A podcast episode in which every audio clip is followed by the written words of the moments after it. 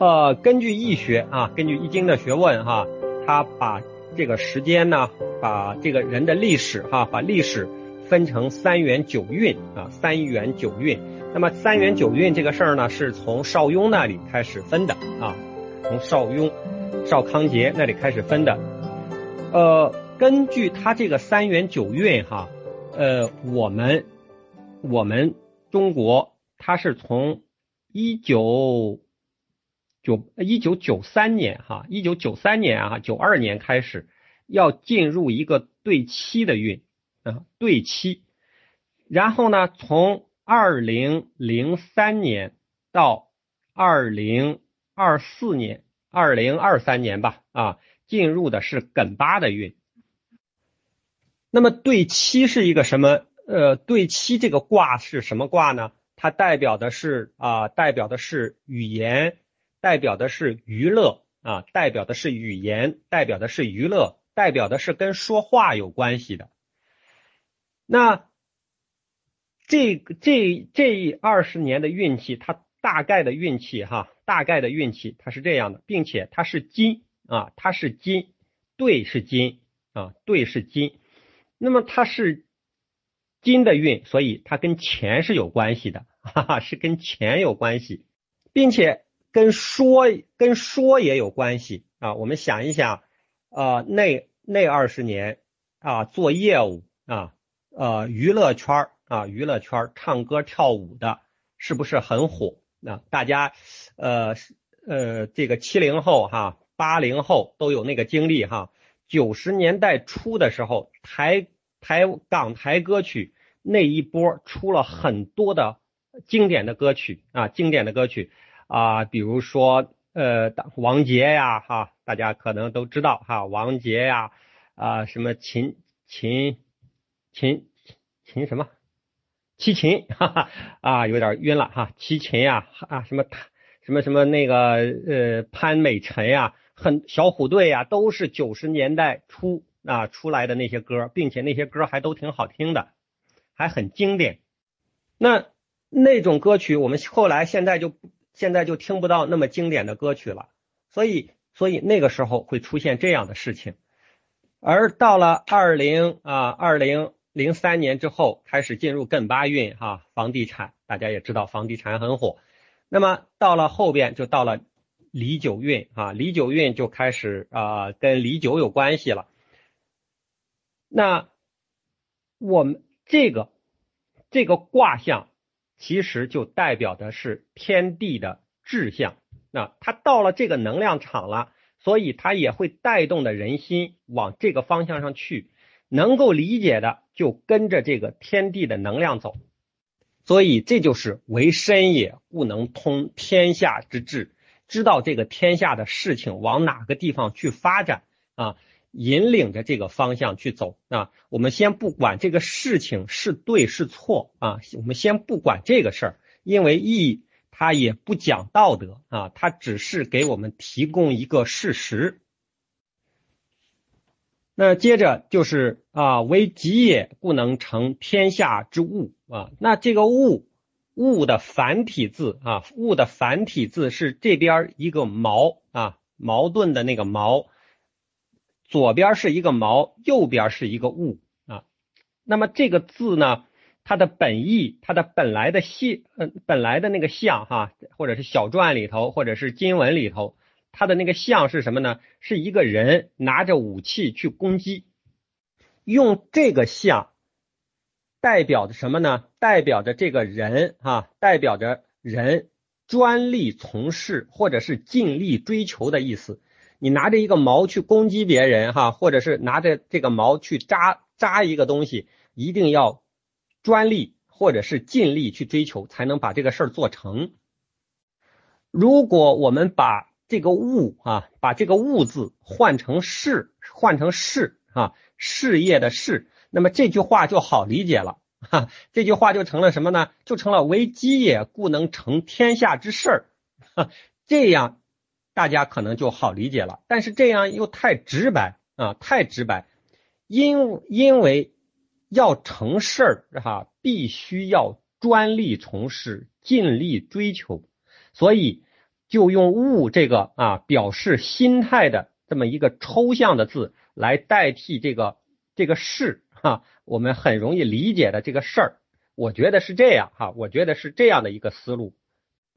无论啊，无论是事儿也好，无论是物也好，其实讲的都是一个意思，就是就是为机也，就是你把握住这个机，才能够做成事儿啊，才能够做成事儿。呃，那么易学哈，易学它讲的是天地大道啊，它讲的是这些玄而又玄的呃理论，或者是讲的玄而又玄的那些道理。呃，对于这些道理，对于易学所讲的道理，我们必须面对的一个问题是啊，就是我们一定要自己问一下自己，我能不能理解到这个层层面上？这里就有一个啊，儒家讲的学不列等啊，学不列等，不要超越他所理解的这个范围。我们很多人是理解不到的，他认为这个东西就是骗人的，哪有努力来的更实在呀？所以哈，所以呃，对易学的这些，他他易学所讲的那些道理，能不能理解到，关乎到一个人的呃资质有没有这么高？这个这个不是说啊，对，说说贬低什么人哈，贬低哪一个层面上的人哈，这是一个事实啊。你他有的人他就理解不了，理解不了你就没法学好啊。或者是这部分学不好、理解不了的，他就把易学的这些呃应用部分啊说说成是封建迷信，那也没有办法啊。那么就说啊，就说这个机啊，就是说，比如说这句话哈，那么对机的把握，对这个机的把握是成事儿的关键，是做成事的关键。我们可以想哈，我们还可以观察哈，那个做成大事儿的。做成做出大成绩的人，他们都是在关键时刻把握住这个机会的人啊。当然，他是在努力的哈。呃，如果就是我们在讨论机的时候，已经是站在了这个努力的基础上的啊，就是我们在这个努力这个层面上，已经不用再讨论了啊，不用再讨论这个努力的问题。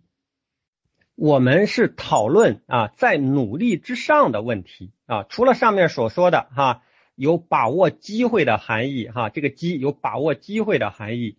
那么我们还可以啊，还可以从这个呃毛主席他这个呃小球推动大球的这个案例来理解什么叫机啊。做了小小的那么一件事，就邀请了这个美国的呃乒乓球运动员到我们来这里交流。这就是小球来推动中美关系啊，中美建交哈，中美关系缓和，这就是小球推动大球，这也是一种机。什么叫机啊？就是做大事啊。我们看很多大事，有可能三言两语的事儿啊，在酒桌上三言两语把这件事情敲定了，好了，就开始做这件事儿了。那么具体做那些细微末节的啊，具体做实际工作的。这些不是老板要做的啊，老板就是来定方向的啊，或者是上面的那个某一个到了某一个层面上，这个人他就是定方向的，他不用去干那些具体的事儿啊。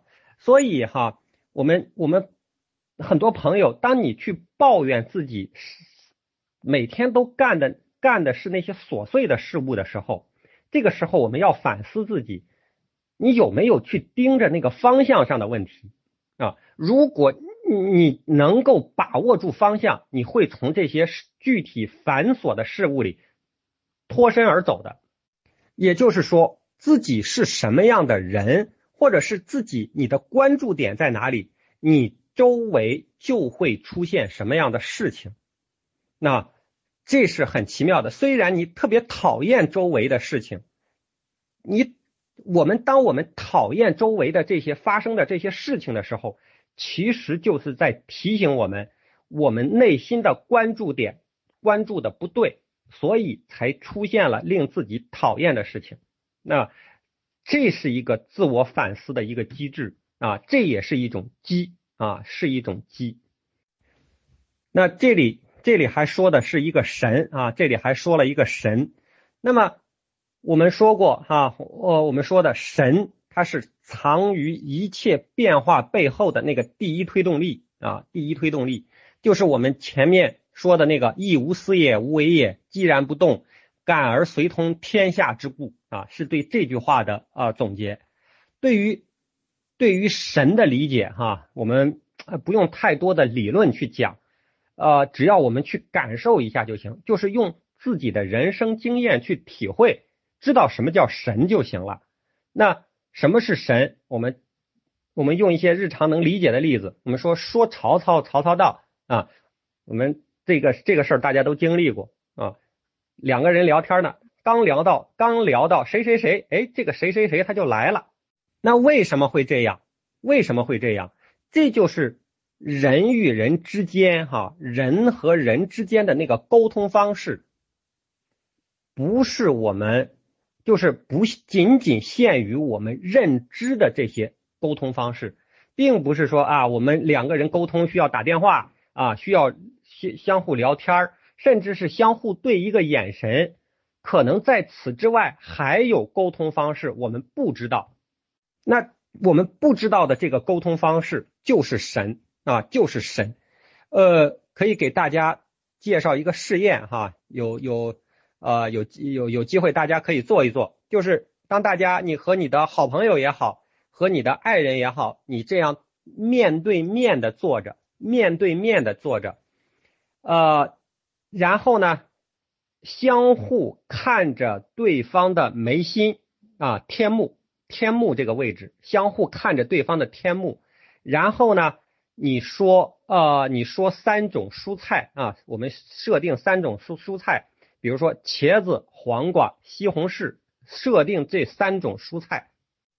当一个人他心里默默的念叨啊，就是我我念叨啊，西红柿、西红柿、西红柿，在相互看着对方眉心的这种状态下，对方他能够感受到你念的是西红柿。当然，感受到的你不要用。不要去琢磨，那你不要动心，你的你的脑子里反映的第一个第一个蔬菜的名字，你就大胆的说出来，几乎很准的。那大家可以去试一试。那这就是神，那这就是神，这是两个人相互间沟通的是沟通的一种我们不不能够理解的方式。那这也叫神。所以哈，所以这就是啊，这个这个说为神也啊，故能啊，故能不疾而速，不行而至。你没有看到他走，没有看着他走，我没有说这个事儿啊。他，但是他对方知道了，那我并没有告诉他，但是对方已经知道了，这就叫不行而至啊。所所以所以为神也啊，为神也才能够有这样的力量。